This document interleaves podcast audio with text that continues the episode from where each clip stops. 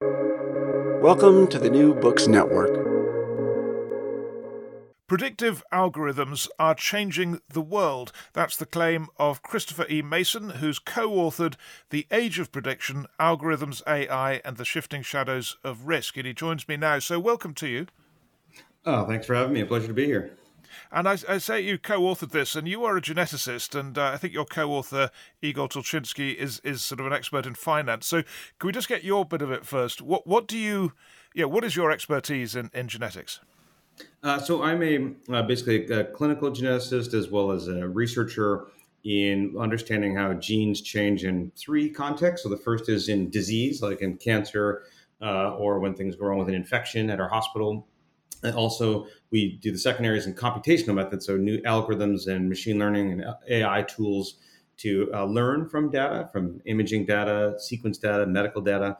Uh, and the third part of our, our, laboratory is to build synthetic biology, so using computational and prediction tools to design new kinds of cells, new kinds of microbial mixtures, and basically new kinds of biology. So, can you put that into context for us in this world of, gen- of uh, genetics that's now out there in the last, what, 20, 30 years? How do your activities fit in with what everyone else is doing? What is the range of activity? Yeah, a lot of it is with sequencing. We do uh, we characterize differences in people who have a mutation, or people who have a disease, or again have an infection, or, or if they go to space. We try to use sequencing-based methods or genetic tools that let us look at the the code of life that's mediating a response to a stress, like whether you're uh, you know getting chemotherapy or if you're in space, or even if we're trying to design a new kind of microbial mixture that could survive on the moon. Hang on, if you're going into space, what, what, what, where does the role of genetics come into that? Oh, so because when you when you go into space, actually, you see your immune system changes. Uh, genes change their expression, so what, what gets activated in your cells the genetic tools let us see at a molecular level what's happening inside the body and help us prepare for longer missions like to Mars. I see. So that's one of the insights we've gained, what, over the last 10, 15 years, that it's not just what genes you've got, it's which ones are active.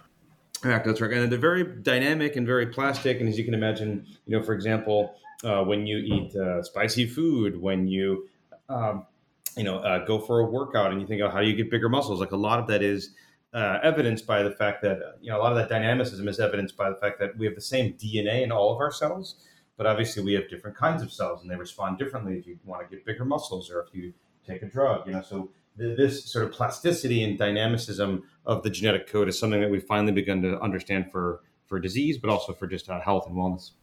Right. And now tell us about your co-author. How, where does finance come into this?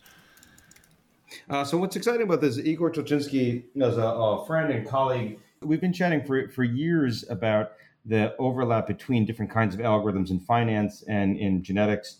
And basically, that there was these weird parallels where we could, we realize we're using some of the same tools, the same, literally even the same uh, formula sometime to describe uh, economic change uh, versus what's happening in a microbial genome. So some of the same toolboxes, like the Gini coefficient, is one where you look at uh, heterogeneity and differences in income but we use literally the same formula to look at DNA samples that have been sequenced. So it, we just kept having lunches and dinners and realizing there's a lot of interesting overlaps of the, the computational tools and the formulas and the methods in quantitative finance and quantitative biology. And so I wanted to write a book about that. Yeah, that's interesting. And so, so how how did you plan that? I mean, what did you know? You, you can say these things uh, are in, have things in common, but how did you uh, plan the book then to, to make something of that insight? Well, it started first to, to, to put the book, you know, it was, you know, for some drinks and some dinners and brainstorming. But we kept thinking, you know, we wanted to highlight the fact that it's not just, you know, genetics and medicine and finance and quants where we see this. We realized that AI tools and predictive algorithms have really embedded almost every facet of our lives. This includes, you know, economic measurements. I talked about a little bit on the broad scale, politics, how we do elections. We looked at the military and how they're using AI uh, looked at you know ways you can monitor whole ecosystems. You know, so really almost everything has been impacted by AI, and so we want to kind of call this the age of prediction because it is a new era where predictive algorithms and AI is is really not just a, a feature of life; it is a fundamental, you know, I think, uh, you know, pillar of existence at this point. Yeah, so so we're going to go through some of those examples. You just ran through yep.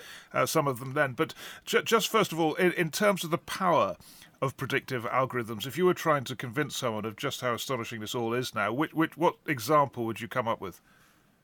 I think one of the you know the most approximately the one that's most striking is is the ability uh, to shift people's perceptions uh, on on Facebook. So kind of really even not quite mind control, but you can control a bit of what was called social contagion, which I wrote about in the book.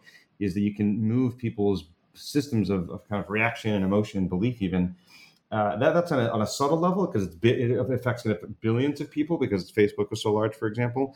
Uh, but on a very precise level, also just the precision warfare tools can do you know machine learning for specific faces and lead to a way to really ex, you know target only a single individual uh, or, or you know some group of people or family or even ethnicity we talk about in the book. You could target uh, people from a certain background with a lot of these tools. So on, on a very uh, darker side, you could actually have you know more precise warfare uh, and unfortunately killing.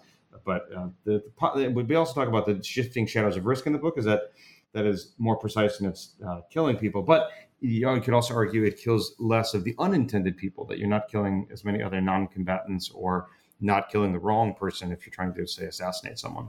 So when there's a bit of a hmm. pros and cons. Yeah. When, when you say killing people, you're talking about the use of algorithms in military context. It's very much in, in that context. Yeah.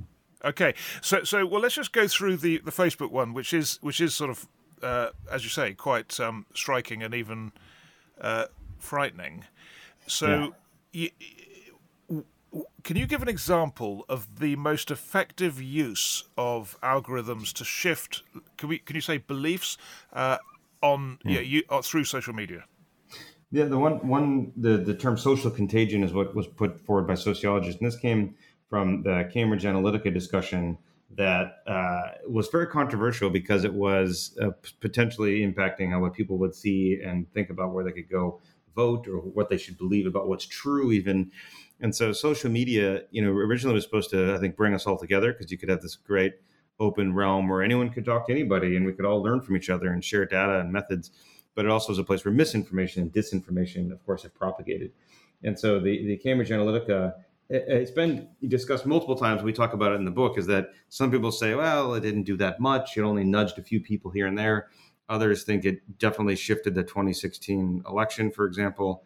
Uh, uh, you know that that it maybe you know was really dramatic. Uh, but we, you know, from people that have interviewed, that I've interviewed, uh, it definitely, for at least some people, had dramatic impacts on what on their mood and what they would see and then what they would believe.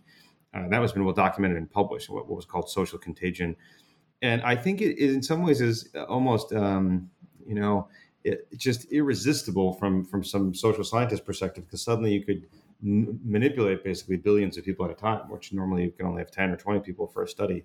So it, it was um, ostensibly done just for the sake of science and understanding how people how emotions move through networks, but it had the you know, unintended result of you know doing a large scale experiment on people who didn't consent for that experiment. So that's right. I mean, that was the Cambridge Analytica story, really, wasn't yeah, it? Now, yeah, they, they, they, they um, you know, used to get, I think, some messaging down to groups of what a few hundred people, even on Facebook, you know, uh, getting their profile exactly right for the different messages.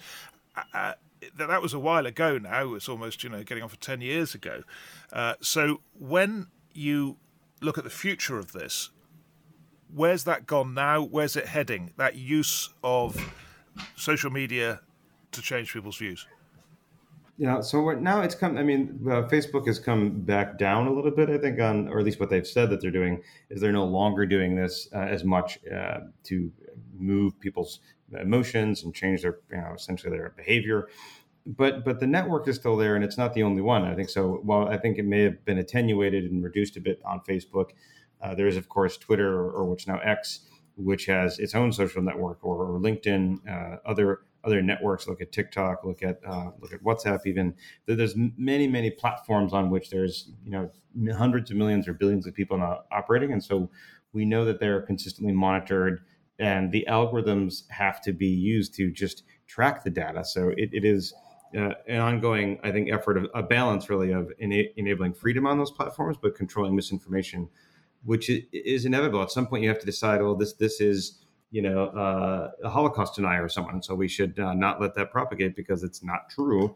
Uh, but then uh, you, at some point, you need a group of people saying we have to decide what else is not going to be expanded or amplified, and that inevitably has to be done on these big platforms. No, you need big editors. That's right. But, yeah. but just to no, what I was really asking was that Cambridge Analytica, I guess, had a breakthrough moment. You know, when they realised the power of this technology and used it for the first time, and it made a huge impact. Uh, I was really asking: Has the technology moved on since then? Have they, or is it just little refinements and tweaks really uh, since? Yeah, so it's um, if anything, I think it's gotten much better. It's gotten even more precise in terms of the targeting uh, for but but I think it, there's been nothing as dramatic as as what what if we could change the course of an election that has occurred. Uh, I think uh, since then, also people are now more aware of it. So I think people are paying attention. People have a keen sense of the power of AI. So I think it's no longer kind of in the background. It, it's now in everyone's in the front of everyone's brain space to think about this. Right, so let's let's get another area, which I guess is related, but predictions of voting patterns. Is that relying on that Cambridge Analytica technology, or is that something else? Uh, the Cambridge Analytica was one of the first ones, but there's other uh, companies that do this and other other algorithms, some of which are not public, that, that do kind of the same data mining uh, to look for patterns and then try and predict how you could. Yeah, them. so that's the same area, really. Uh, yeah, now, what yeah. about um, vaccines? And you mm-hmm. talk mm. about the creation of vaccines. Uh, how does AI help with that? Uh, so what's extraordinary, and this is one of the opening parts of the book, is you, because you can predict essentially instead of looking at one molecule of RNA, uh, you can look at really almost every molecule that's ever been observed and use that to predict what would be the best place to actually modify an RNA for vaccine development or even for cancer uh, trials, actually also being there. So to take a step back, what we talk about in the book is, you know, what happened when, of course, SARS-CoV-2 came into the world and we realized in early 2020 we were getting into a pandemic.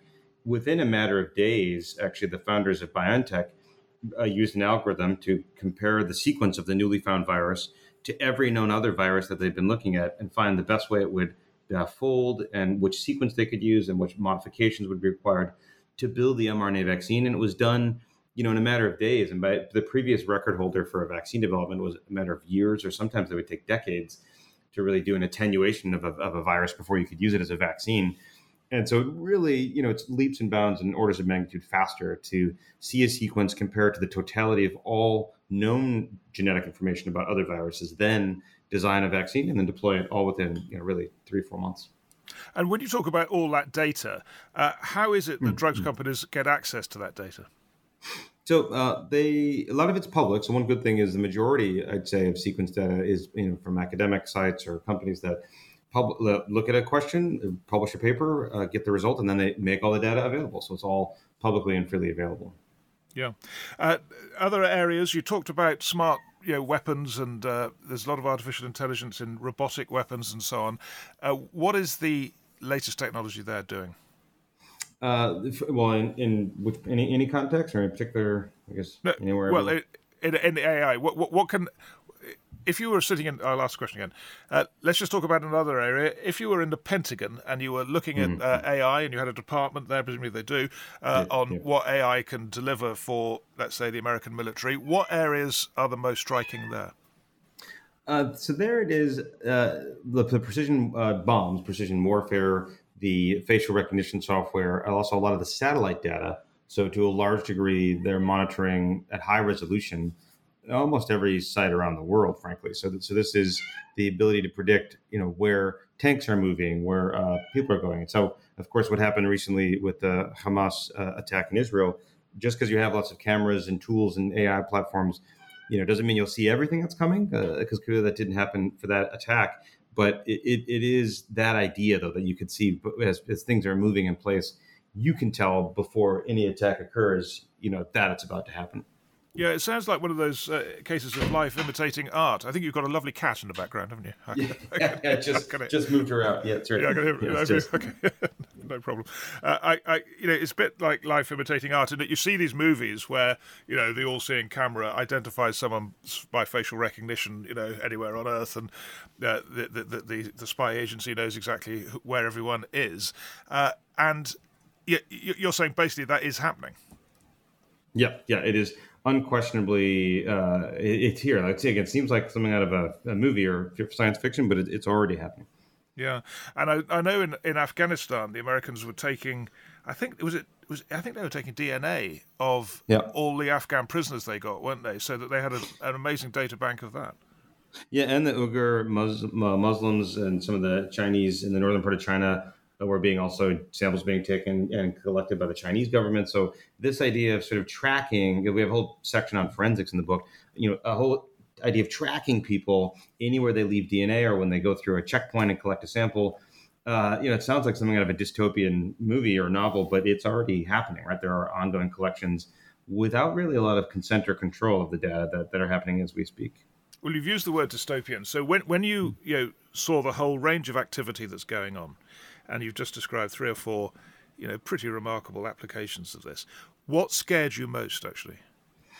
Um, yeah, I think uh, you know, because I'm an optimist by general, so there's there's some things that could feel dystopian, and we try to write in the book all the cases where even if something is worse on one hand, it might be better another. But I, I think the thing that you know, uh, the thing that scares me the most, I think, is, is potentially, uh, you know, actually the, the disinformation is probably the thing that scares me the most, which well, you might be surprised by because you could think you could have technologies that make like a super bug. You can make, you know, all this technology to make a vaccine you could use to make a super virus and have a bioterrorism event. Or you could design an AI system that would be self aware and say, I'm going to kill all humanity. And someone could make that as a terrorist or just as a crazy person. And so those are two things people often point to as bioterrorism and AI are that itself are existential threats that could lead to a dystopian world. But I actually think that the disinformation and misinformation is so uh, uh, subversive and and and sticky that um, that it's actually I think even more nefarious and hard to get rid of and could lead to a dystopia where no one believes anything anymore that they read because they've been lied to too many times. And, and, you know if that does happen, why would you believe anything someone sends you because you've been lied to? So you know other other things like uh, aggressive AI. I think we could have benevolent AI or you know bioterrorism. We could you know have bio uh, surveillance and bio resistance that we can uh, defend against it. But I think misinformation gets stuck in people's heads and it's hard to dislodge. Well, it's very interesting you say it's sticky. I mean, I totally agree with you that it's so profound, isn't it? That if you if, mm. if people just believe basically almost what they want to believe, and they yeah. and they and they consider it to be true and unshakably true. I mean, it, it does undermine virtually everything about Western liberalism and our way of life, doesn't it? Yeah, yeah. Well, because an informed populace is what you need to help guide policy, voting, uh, just rationality. Uh, and, and, if they're, you know, it, it's like if like we we laugh and say, "Oh, flat earthers are ridiculous," right? But what if suddenly twenty percent of people thought they were flat earthers, and they and they would say, "Well, we don't need a space program, or satellites aren't real," or you know, like there there could be devastating consequences to people who believe things that are you know falsifiable and, and just not not not sane. Now, it's interesting you use the word sticky because I mean I, I did quite a lot of work on uh, radicalization of violent jihadis, and yeah. you know just because I was a sort of correspondent in all that at the time, and and what's what I discovered going to those de-radicalization de-radicalization camps was that you could persuade someone to be a you know a suicide bomber even quite easily but you could also persuade them to stop quite easily. It was yeah. you know, very, su- it was a very surprising thing that you know, but these people so, were so quite, flippable, right? Yeah, yeah, yeah. It was quite biddable, you know, and, and, and they could be talked into something or talked out of it. But you're saying that's not really the case with this disinformation. It's sticky. Tell us a bit about that. Yeah, so it is. I mean, so I, I, I agree. There is there is some hope that if, if someone can quickly be can convinced to be a suicide bomber, maybe they can very quickly uh, go back, right? So that that is a, a hopeful view. But but I think the the challenge is also in the context. Like if everyone around them is also uh, thinking that this is a good idea, it's hard to dislodge that. You know, I think that that stickiness component is is not just within a person; it's within a community, within a culture. And so I, I think you know it, it does mean it, it's not permanent though right and just the same way uh, you know slavery used to be viewed as just normal uh, of course it's abhorrent and now we no one would think otherwise but um, it, I think there's evidence that people, even if something is pervasive and sticky and immoral, it, it, might take time, but it is possible, I think, to remove it even on a large scale sense. But maybe what you've just said is quite an important insight that it, it, it's not quite as scary as you think, in that you, will get sort of four billion people each believing their own thing, yeah. Be, because you get groups of people and, and, peer pressure matters. I mean, because there's really no. Um, the guiding force between all the cultures of the nations, right? So the United Nations is kind of doing this, but it is um, uh, you know trying to coordinate between many nations, but it is still really a nation by nation and, and culture by culture um, dynamic, or at least it has been. But if you think about what we have today, though, no one thinks twice about doing a, a Zoom or a WhatsApp or calling someone across the world. I can pick up the call someone that's in China, uh, literally across the world, and I don't even think twice about it. And so I think and this this global communication system hasn't really existed until the past you know 20 25 years uh, you know before then there were there were wires there was mail but everything was pretty slow and disconnected disjointed and certainly not as fast so i think this this new era the era of prediction this era of rapid communication it, it will maybe get, make it possible so we could start to move faster towards these more benevolent states because people have more access to information uh, it just ha- it just has to be clean though from the disinformation. That's my that's what that's my mm. biggest fear. Right. Well, if you if you were uh, thinking, you know, if you were George Orwell writing 1984 today, and and, and you were thinking, you know, not so, so, much about TVs in every room and, and the sort of kind of propaganda he had in mind, but by by this post-truth world and the ability to use social media to make people believe things.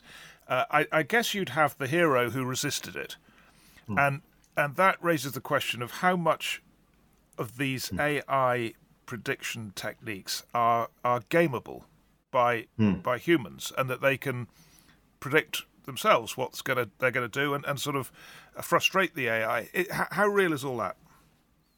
Uh, I think uh, they, they, it's very real because AI is like any technology, right? It can be a tool or it can be a weapon depending on how you hold it. And if people building, you know, counter counteracting or, or countermeasures to some of the AI tools out there, uh, they will, you know, they'll they're just as many of them being built, or even like what are called the white hat hackers versus black hat hackers. You know, I think writ large for most technologies like this, like you could just argue like hacking and network security is itself almost a tool. And are there more black hat hackers or uh, malevolent hackers, or are there more white hat hackers, people that are trying to um, you know be benevolent? and there's actually more of the good kind. So I think if you look in other places where technology exists, or, or for example, uh, synthesis of dangerous RNA viruses, which you know could potentially lead to like a spillover event, but uh, could help us better understand a dangerous pathogen. So like uh, basically, I think there's more uh, of the good than the bad. So I think with this with AI technology, I anticipate we'll see the same kind of distribution. There's another whole area which is interesting, which is insurance and and how uh, you know it's possible it's going to be now to predict yeah. uh, illnesses and and all that because uh, that has quite yeah that could be you know you're, you're saying that the the post truth stuff really could affect the world. Vaccines really could affect the world, but so could this predictability of a human life, isn't it? Yeah, yeah. Well, and, and uh, are you closer to you know are you high risk, low risk? Where are you at on your risk profile? and, and and we talk a little bit in the book because some of this is we, we, again a lot of people don't think twice about it. like when for example we got new car insurance uh, part of the deal was you get a better rate if you let, let them put a little tracker in your car that can tell how fast you're going where you drive what you do your behavior which is on the face of it seems okay but my wife was like we're not putting that in their car. I'd rather pay a higher rate and have people not know uh, what we're doing because she was just creeped out by it. So i think you know we quantify everything from car insurance to health insurance to your genetic risk to when you might likely die. And and it does have consequences for your family too because you share of course like 50% of your dna with your siblings uh, or with your parents or 25% with your grandparents or 12.5% with your cousins. So if you post on like facebook or, or on, on x and say oh i got just diagnosed with breast cancer and i have a brca1 mutation that means an insurance company could look at that and say oh well since we know you carry a lot of the same genetic code as that person we're going to raise your rates. And that would be perfectly legal to do today. Uh, not necessarily the best model, but certainly perfectly legal to do so. So, do you think insurance in long term is, is, is something that just won't work because you, you, this whole idea of pooling risk won't really work when you actually know what the risk is for an individual? No, or it'll, it'll it would work if the system is balkanized uh, not that well, I'd say. But but what you could imagine if you would have a centralized healthcare system where everyone has healthcare, then it would be great because you could better track models of risk and then intervene earlier but if, if it's a it's a for-profit healthcare system and everyone's not sharing information, then you will it will not work. It'll be it'll be awful, um, or it'll be work in a pretty nefarious and I think kind of uh, uh, brutal way.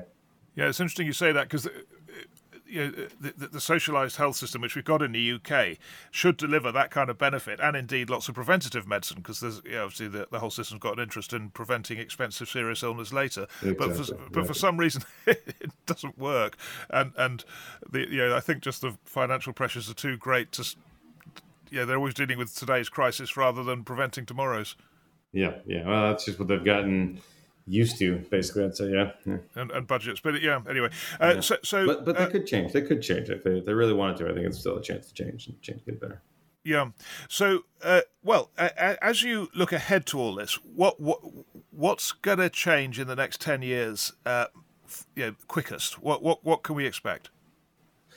So I think uh, for you know, actually, it also I had a book called The Next 500 Years, which I wrote about a longer term plan. But I think in the next 10 years, we'll we'll see that this uh, the the current pace of uh, AI deployment will will accelerate. We'll see more of it in more places.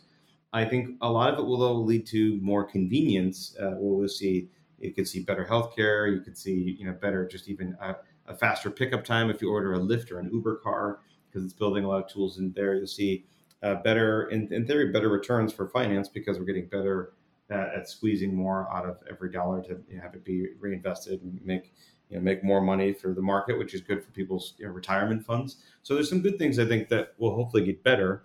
Uh, and, and, I think though the the that we'll know if certainly ten years from now if they really if this spooky risk of a, a, you know a self-aware AI that could be a threat to all of humanity if it really becomes uh, if it if it really is true and I don't think it will be I, th- I think will be tempered by the benefits of time seeing that oh well actually the world didn't end because everyone who said the world's going to end ever has been wrong uh, consistently and I think uh, so that'll be good to see as my guess that the world will not have ended in 10 years uh, but also some of the AI tools, for example, for image recognition, will improve diagnostics at hospitals. There'll be entirely new means and speed with which we find and cure disease.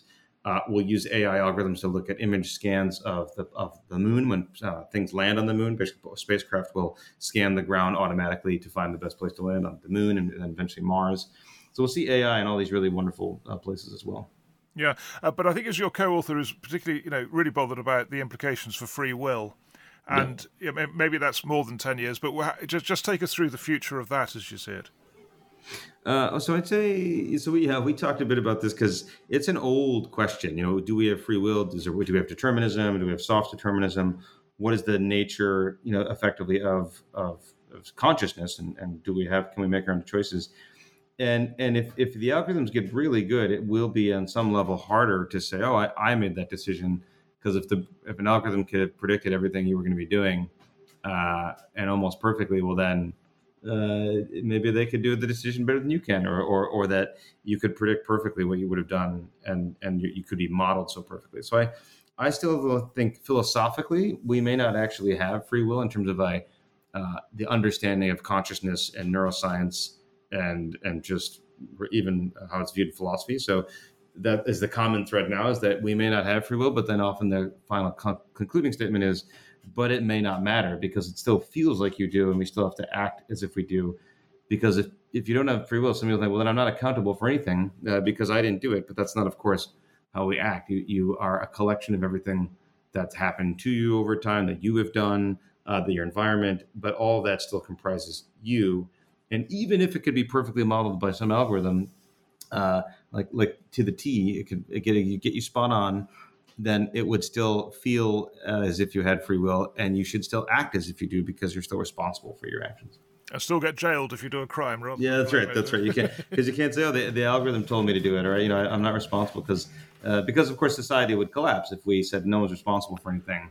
Uh, it, we would not be able to actually even have a functioning uh, society. This is quite, a, I mean, a, probably a bit of an unfair question, but I'm just wondering whether you've seen a work of literature or a, a, film or some creative uh, work which, to, to your mind, has best expressed these issues you're dealing with. Well, actually, one of my favorites is The Matrix, uh, the movie from uh, 1999, I believe it is, with Keanu Reeves and and uh, Carrie-Anne Moss, and so it was a really great. In that, in that case, it was a dystopian movie, but it was a lot about free will, about prediction, about your mind being perfectly modeled uh, and then put into a, a, basically a battery cage. So it, it, I really enjoy that movie because it expresses ideas around uh, self, free will, Buddhism, purpose, and also um, you know what is what is real. Christopher Mason, fascinating. Thank you very much indeed. Thank you. A pleasure to be here, and thanks for joining me with my cat.